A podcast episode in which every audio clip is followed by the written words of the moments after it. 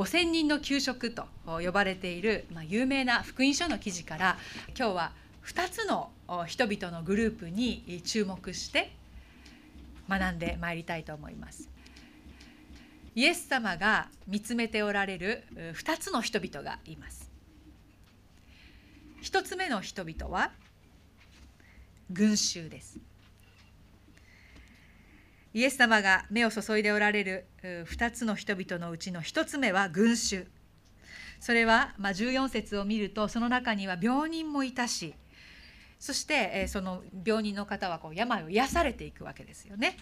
そしてもちろんこの記事を読んで分かるように、その群衆の皆が空腹を満たされるという奇跡に預かるわけです。にじゅういち節を見ますと、男だけでごせんにんだったと書いてあります。男性だけでごせんにんいたっていうことは、まあ、女性と子供を含めると、まあ、優にいちまんにんは超えてただろうなというふうに想像できるわけです。いちまんにん規模の大群衆がイエス様についてきていたということですね。イエス様が目を注がれたもう一つの人々、もう一つの人々のグループは何かというと、じゅうににんの弟子たちです。まあ、イエス様は群衆へのこの給食において弟子たちと語り合っておられることがこの記事から読み取れるわけです。今日はこの一つには群衆、そしてもう一つには弟子たちというこの二つのグループから、私たちが霊的にまた信仰生活において教えられるべきことは何かということを学んでまいりたいと思います。ひとつめのグループは群衆だと申し上げました。男性だけでごせんにん、全体で言えばおそらくいちまんにんを超えていただろうと思われるその大群衆がイエス様の後についてきているわけですが、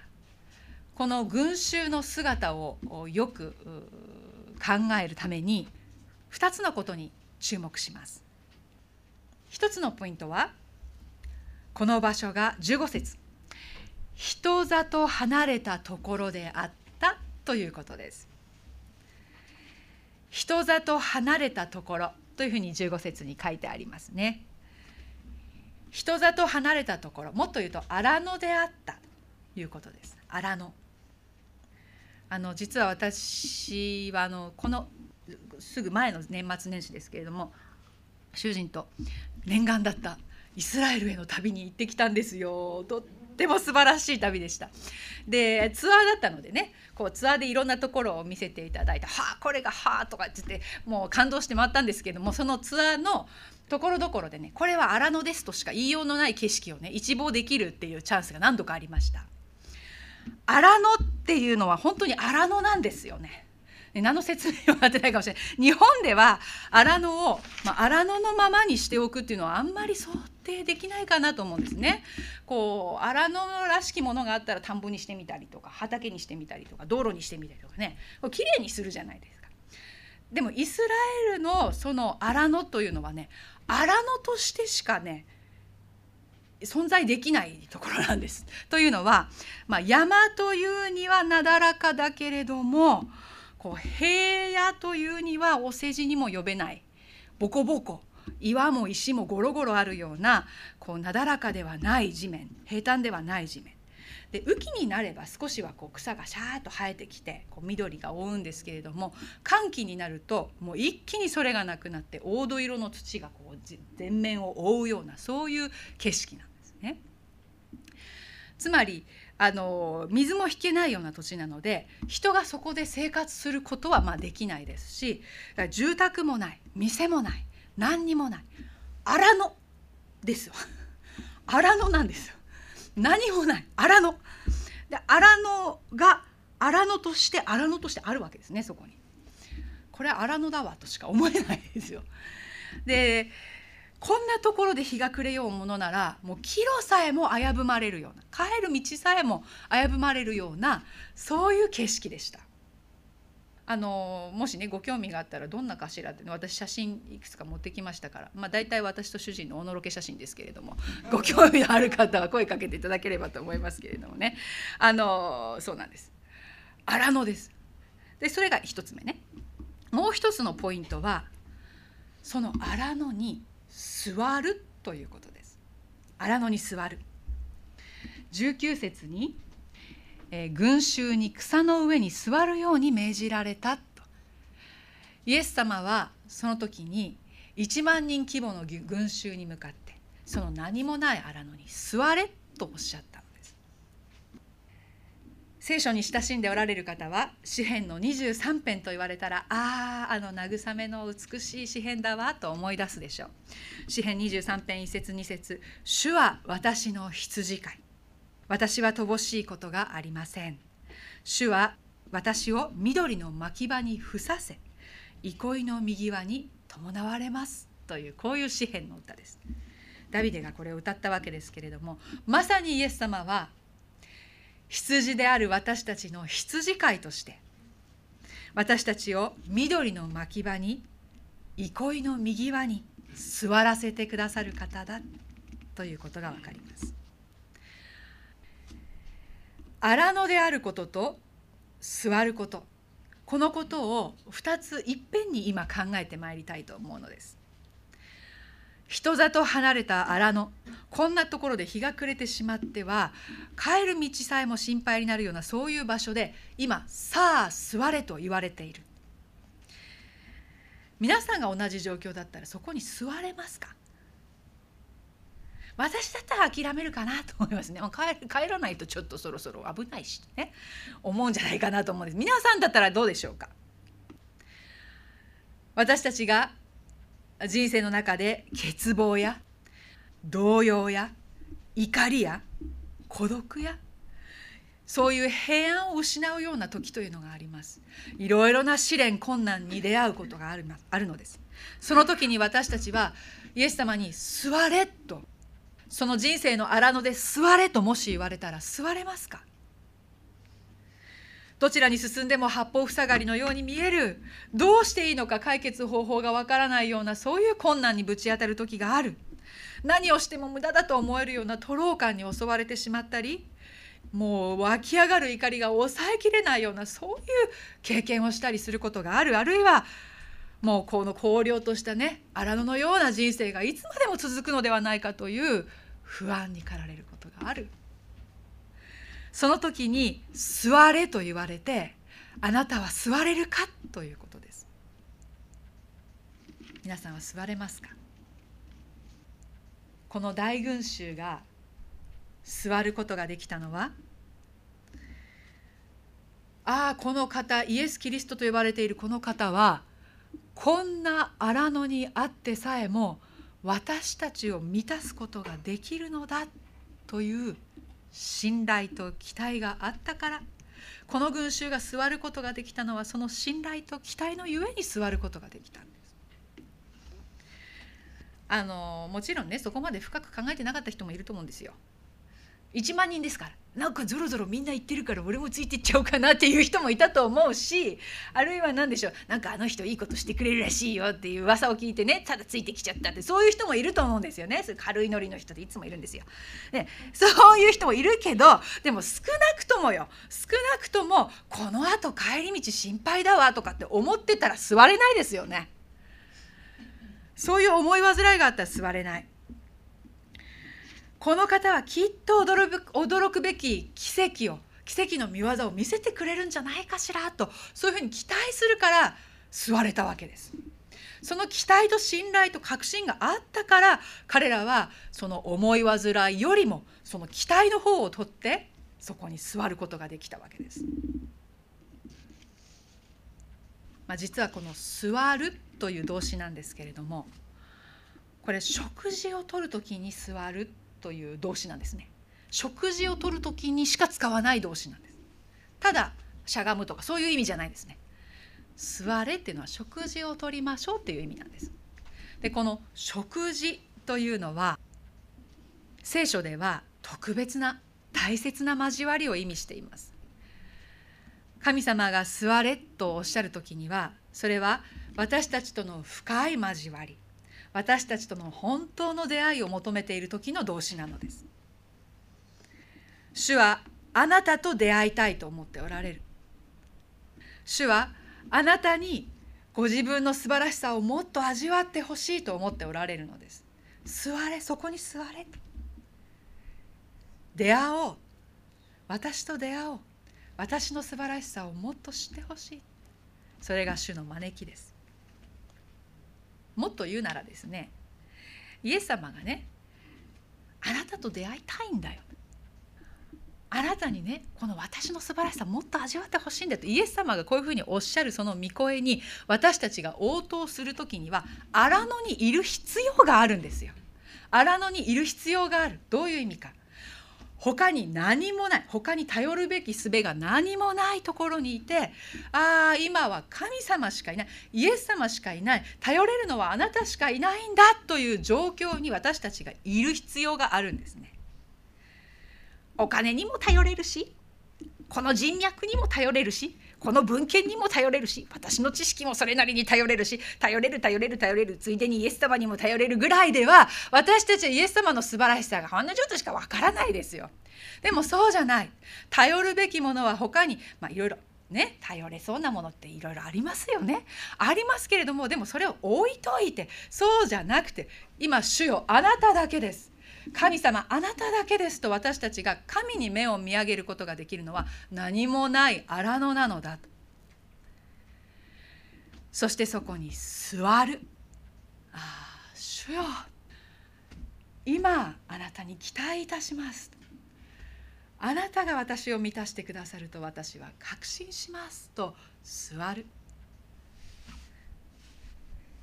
今私の人生荒野ですという人がねいるかもしれません。今私の人生荒野ですと、もうダメだ、どうにもならん。しかしね、そういう方喜んでください。それはチャンスの荒野です。チャンスの荒野、私たちにはそういう荒野でこそ主への信頼と期待を学ぶことができるのです。主よと主を見上げるという、他の人にはない、イエス様と出会ったことのない人には分からない選択肢が私たちの手にはあるのです。何ももうダメだ、もうできない、どうしようもないと思う時にこその選択肢が私たちの手にはあるのです。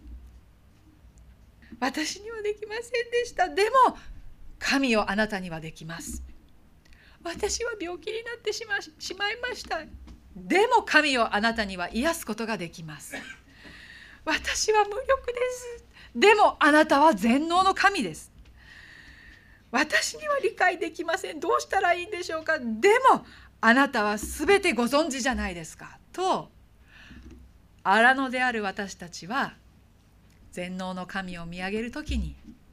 最高の希望に預かることができるんです。荒野で座ること。荒野で座ること。主こそ神であると私たちが知るときに、この方の本当の奇跡に預かる群衆の一人となっていくことができる。イエス様が見つめておられる一つ目の人々、群衆から荒野で座るという信仰の姿を学びました。もう一つのグループはじゅうににんの弟子たちです。じゅうににんの弟子たち。私たちはここで改めて弟子として歩むということを学びたいと思うのです。あの今ね、第一のポイントは群衆ですよと言って、その話を全部こうなぎ倒すわけじゃないんですけれどもね、群衆のうちの一人、ワン・オブ・ゼムのままでいていいんでしょうか。イエス様はいつ私を恵んでくださるのかしら、いつ私を満たしてくださるのかしらとね、イエス様はどうし、どうやって私のことをどうこうしてくれるのかしらとね、待ち望むっていうこと大事ですよ。大事ですが、まあ、私たちの人生その連続なのでね、そうやって荒野で主よとこう座る大切なんですけれども、しかしその群衆のうちの一人、ワン・オブ・ゼムのまんまでいいのか、そうではなくてもう一歩、私たちは群衆の一人として満たされる以上に、群衆を目の前にしてその群衆を満たそうとしておられるイエス・キリストの側につく弟子となっていくように召されているのです。まあ、このマタイの給食の記事を読んでも、弟子たちが自分たちのことを群衆の一人だと思っているようには読めないんじゃないですか。弟子たちは自分がイエス様の側に立つ者としてどうにかしてあげないと群衆のためにと思っている様子が読み取れるのではないでしょうか。男だけでごせんにん、女性も子供も合わせればいちまんにんの人がこの荒野で座っちゃってるの、どうすんのというのが弟子たちの状況です。日が暮れてしまったら大変だ、食べるものだってない、どうするんだという時に、弟子たちはイエス様私を満たしてくださいって言ってるというよりは、むしろもうちょっと合理的な提案してますね。じゅうごせつなんて言ってるか。じゅうごせつを見ると弟子たちの発言、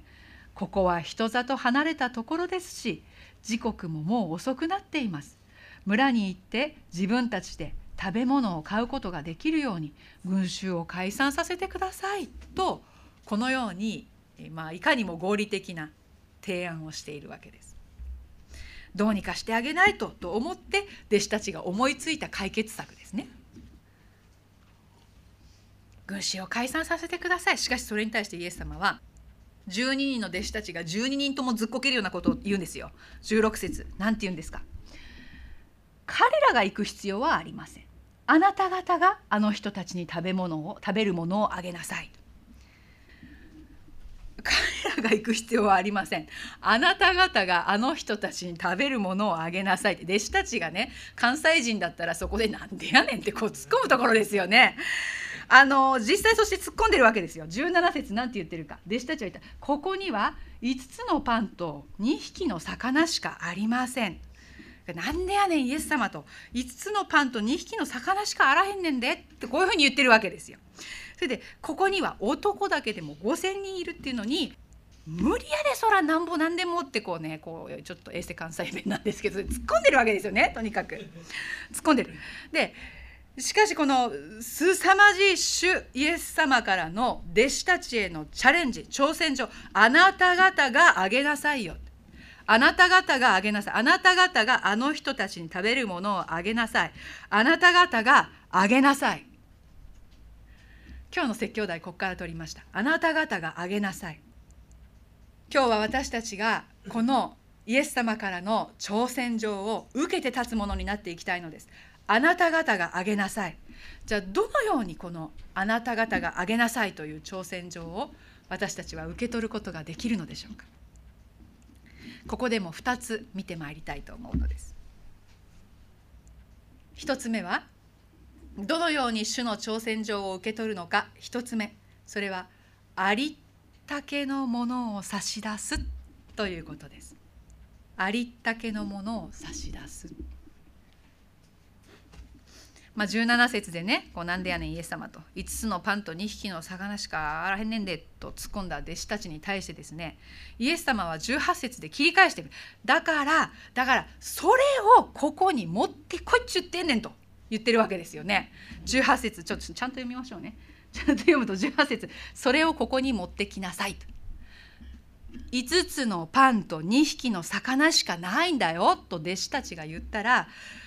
イエス様はだからそれをここに持ってこいと、それをここに持ってきなさい。あの余計な裏話ですけれどもね、私が今日このようにご奉仕の機会をいただくことになって、その私のようなものをね、奉仕者として覚えてくださっている吉田先生や教会の皆さんに感謝を覚えつつ、ああそうか、こう給食のね記事から語りたいというふうに思わされたんですね。で, で給食の記事っていうのはね、あの福音書、新約聖書を開くと一番最初にマタイ、マルコ、ルカ、ヨハネとよっつ福音書が入ってるんですけれども、このよっつの福音書の福音書記者、つまりマタイさんとマルコさんとルカさんとヨハネさん、このよにんの記者がよにんとも記録している記事なんです。よにんとも書いてるんです。ごせんにんの給食をね。でさらにね、よんせんにんの給食っていう記事もあるわけです。よんせんにんの記事については、えー、マタイとマルコが書いてますね。そうすると全部でむっつ記事があるわけよ。どの給食の記事がいいかなとかって思って、まあ、主人と話してて、主人はね絶対マタイがいいって言って今日マタイになったんですね。何かっていうとこれなんですよ。それをここに持ってこいって言ってんのっていう、このイエス様の言葉、じゅうはち節のこの言葉があるからマタイがいい、ね、いやそうだよね、確かにね、それをここに持ってこいっていうこのイエス様の強引な、なんつうの、挑戦状ね、強引なアプローチですよ。でなんで大好きなのかっていうのを主人に聞いてみたんですね。で主人何か、パソコンが例えば壊れたとすると、パソコンが壊れてあのカスタマーサポートセンターに電話すると、プルルプルルですいません僕のパソコンが壊れてしまって、でどういう症状ですか、いやいやここをねこうクリックしてもなんかこのなんとかがうんとこれ で, でこれを開いてもえー、っとこうでもうしどろもどろで電話口で説明しようにもうまく説明できない、拉致が開かない、いいからもうそのパソコン持ってきてくださいとカスタマーサポートの人に言われてしまう。それでえちらおちらその パ, パソコンを持ってその技術者のところに持っていくとですね、なんだこんなの修理代なんかもらうレベルじゃないですよってチュルチュルチュルってね直してくれて、あらこんなこんなこんな簡単なことだったんだけどどうもありがとうっていうことあるでしょって言うんですね。何の話か分かりますか？私たちも私たちの人生の課題や人間関係や、まあ、職場で学校で友達とのいろんなところでいろんな課題が与えられて、でそれをね何て言うんですか、どうしようもない、人間の知恵では、私の知恵では、知識では、経験では、もうどうすることもできないと思っちゃうようなことあるじゃない。つべこべ言わずに持ってこいってっていう、 そ, そこにつながるんですよ、パソコンの話は。つべこべ言ってない、いいからもうちょっと何言ってるかよく分かんない、いいから持ってきなさい、そのまんまで持ってきなさい。 に, に, にひきの魚、いつつのパン、それしかないかもしれない、それしかない、これもないしあれもないし、これしかないしあれしかないし、いいから持ってきなさい、ありのまんまで私のところに持ってきなさいとおっしゃる。そのありのまんまで持ってくる、にひきの魚しかしかしかない、いつつのパンしかしかしかないのではなくて、いや主よ私にはこれがありますと、最初からこれだけの自分、ありのまんまの自分で主の前に行けばいいのです。イエス様は花からね、弟子たちじゅうににんにいちまんにんを満腹させるなんてできるって思ってないですよ。思ってないです。そうじゃない。そうではなくて、全然足りてない、ありのままのあなたのままでいいから、おいで。それを持っておいで。そのままでいいから、おいで。招かれるのです。まあ、そういう意味では、先ほどから、イエス様からの挑戦状だと申し上げているところの、その挑戦状は挑戦状という名前のラブレターだということです。あなたのままでいい、あなたのありのままでいい、私のもとにおいで、そのままでおいで。この挑戦状というラブレターに私たちが答えることができるなら、それは私たちが私たちのありのまんま、そのまんまで主の前に立つ時だということです。もういってんめ、もういってんめ、にてんめといったかいかな、どうやったらその挑戦状に応えることができるのか。にてんめは主の技を行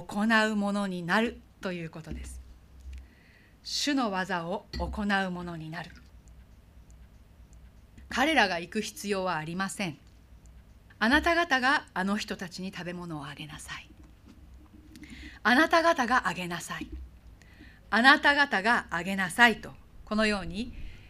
イエス様は私たちに挑戦状を突きつけています。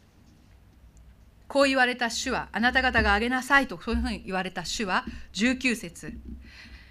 じゅうきゅう節でどうしているかというと、そして群衆に草の上に座るように命じられた。それからイエスは、いつつのパンとにひきの魚を取り、天を見上げて神を褒めたたえ、パンを裂いて弟子たちにお与えになったので、弟子たちは群衆に配った。人々は皆食べて満腹した。そして余ったパン切れを集めると、じゅうにのかごがいっぱいになったというふうに書いてありますね。イエス様はその祝福されたパンと魚を誰に渡したって書いてましたか？弟子たちにですよ。群衆にじゃない、直接群衆に渡したんじゃない、弟子たちに渡した。そして弟子たちはそれを受け取って、それを群衆に横流しにしたわけですね。このことは、私たちキリストの教会がこの地域に、この世界に対してどのように働くかということを表しています。つまりこの給食の記事に出てくるじゅうににんの弟子というのは、私たちのことです。ここにいる全員のことです。私たちのこと。そして群衆というのは、むしろまだ神様と出会っていない、聖書に出会っていない、そういう世界のたくさんの人たちのことです。私たちキリストの教会は、手ずからイエス・キリストからの祝福のパンをいただき、その祝福されたパンと魚を受け取って、それをそのまま地域の方たちに、地域に、東北に、世界に、また私たちの使わされている友人に、家庭に、その手ずから受け取った祝福されたパンと魚を持っていくように召されているのです。キリストの弟子となれって言われるとね、なんかちょっと弟子とかって、ね、キリストの弟子って吉田先生のことじゃないの、吉田先生と町子先生が弟子じゃない、あ、役員さんもそうかななんて言ってね、で、あ、いやでも私は群衆のうちの一人かななんて思ってる人は、まあ仙台の教会には一人もいないと思いますけれども、どうですかどうですか。いやでもね、大きい声で言えないけどね、他の教会に出かけていくとね、案外いるわけよ。あのなんていうんですかね、レストランみたいな教会というかね、こうキリストの弟子っぽい人が頑張ってて、私たち群衆みたいな人っているんですよね。そういう誘惑って、でもいつもあると思いませんか。いつもあるんです。イエス様はね、挑戦状という名前のラブレターにあなたの名前を書いてるんですよ。あなたの名前を書いてそれを出してるのに、いや私忙しいから、私は信仰的に未熟だからね、私経験浅いから、知識もないから、私若いから、私年だからね、何でもいいんですよね、やんない理由は。それらしいこと言って、何かにつけてもっともらしいこと言って、その挑戦状という名前のラブレターを正面から受け取らない。そういう種のある種の誘惑のようなものというのは、私たちの間にあるんじゃないかなと思います。しかしイエス・キリストは、あなたを通してご家庭で、職場で、学校で、あらゆる人間関係の中で、にじゅうよじかんさんびゃくろくじゅうごにちあなたを通してキリストは働きたいと願っておられるのです。あなたを通してその祝福のパンを届けてほしい、あなたに届けてほしいと、あなたを使わしておられるのです。あなたが出会う人々にキリストから預かったものをお渡しするように召されています。あの群衆のことね、あんまり悪く言いたくないんですけれどもね、だから詳しくさっき言わなかったんだけど、あえて言いますね。イエス様この時疲れてたんですよ。疲れてた。じゅうさんせつ、自分だけで寂しいところに行かれたって書いてますね。疲れてて、自分だけで寂しいところに行きたかったわけで、さっきも言ったけれども、そのよっつの福音書にね、同じ記事いろんな言葉で書いてあるわけですが、マルコの福音書を開くとね、弟子たちも疲れてたってことが分かる。というのは、イエス様が弟子たちのことを配慮して、しばらくこう寂しいところに行って休んでおいでって、こういうふうに言ってるわけですよ。イエス様もヘトヘト、弟子たちもヘトヘト、いやじゃあちょっと寂しいところに行こうって言って船に乗った。船に乗って、今からじゃあね、神様との二人っきりの深い交わりと休息とを取ってふーっとしたかったが、群衆はそんなことお構いなしです。イエス様がどれだけ疲れてるか、弟子たちがどれだけ疲れてるか、彼らはそんなこと配慮するわけがない。彼らは移り気で、で、なんかいいことがありそうだったらついていき、悪いことがありそうだったら逃げていく。自分たちの病気を治してほしい、奇跡が見てみたい、恵みを味わってみたい、お腹空いたから満腹したい、そうやってね。で、自分の生活が少しでも良くなる、ヘロデのね、なんかいろんな圧政がある、なんかね、この世の中をもうちょっとうまくね、いいことしてくれるんだったらね、この方についてっちゃうかなみたいな。自分の生活が良くなりゃいいんですよ。そうやって追っかけしてたわけで、今から休もうかなと思って船に乗って降りた先に先回りして、イエス様を待ち受けていたわけですね、群衆は。皆さんだったらイエス様の立場でどう思います？もうこっちヘトヘトなのにね、なんだべと思わないですか？でもイエス様どう思ったかというと、じゅうよん節なんて書いてあるか、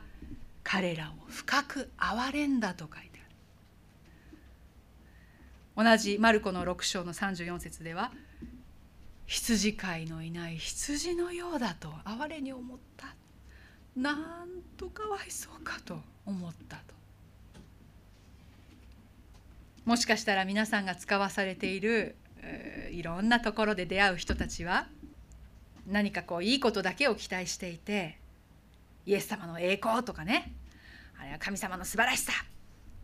あるいは自分の罪の悔い改め、罪からの救いって、そういうことにはあまり興味ないっていう人がいるかもしれません。まあ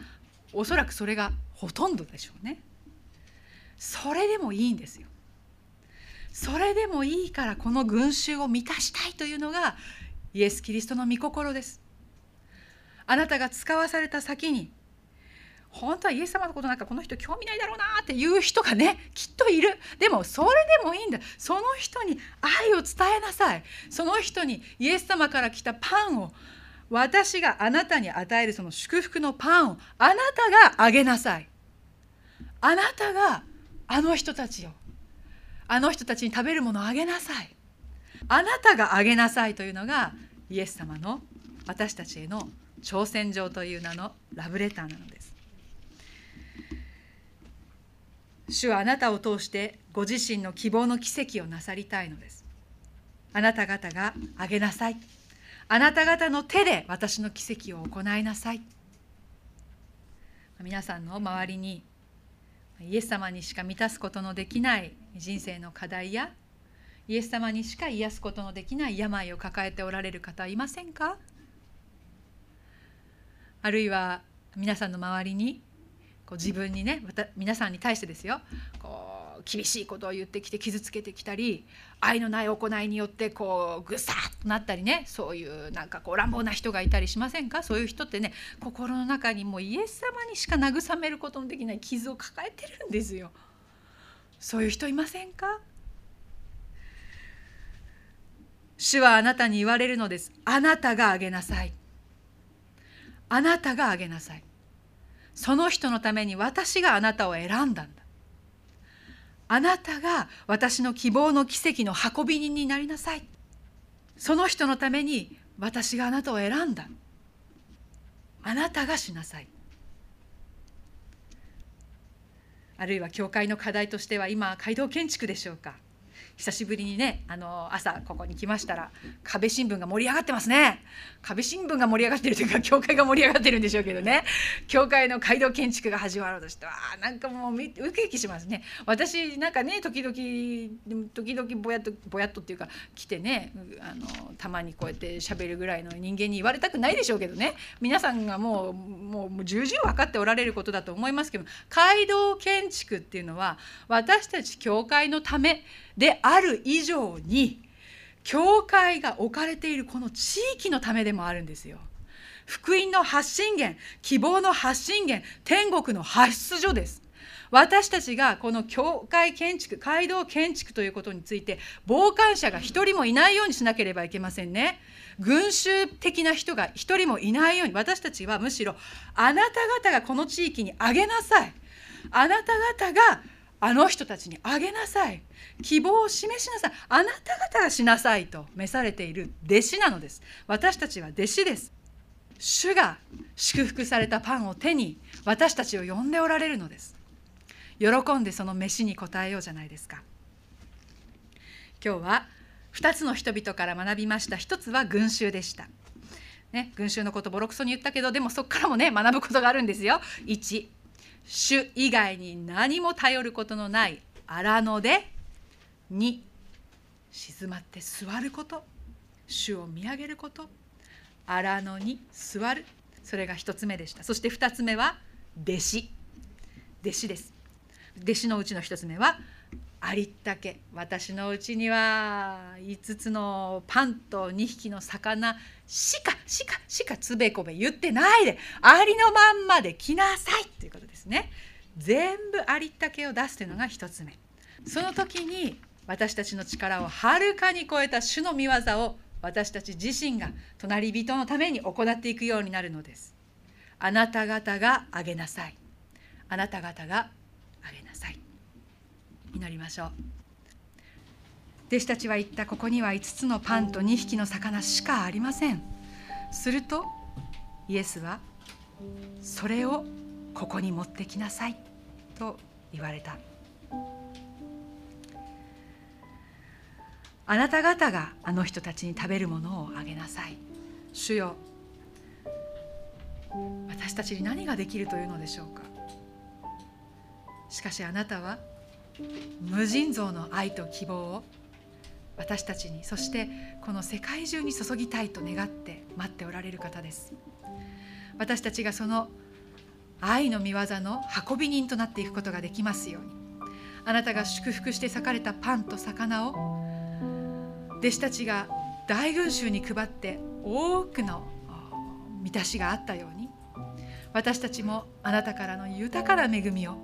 隣人に、愛する人にお分けしていくことができるように、お分かちしていくことができるものとなっていくことができますように、私たちが弟子となっていくことができますように。いや主よ、私たちは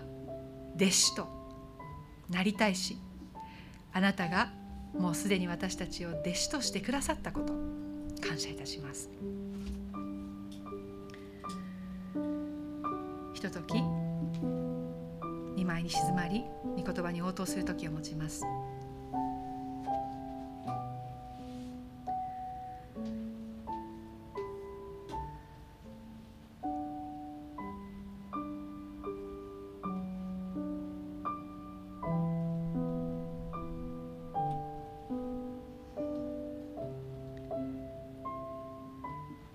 感謝して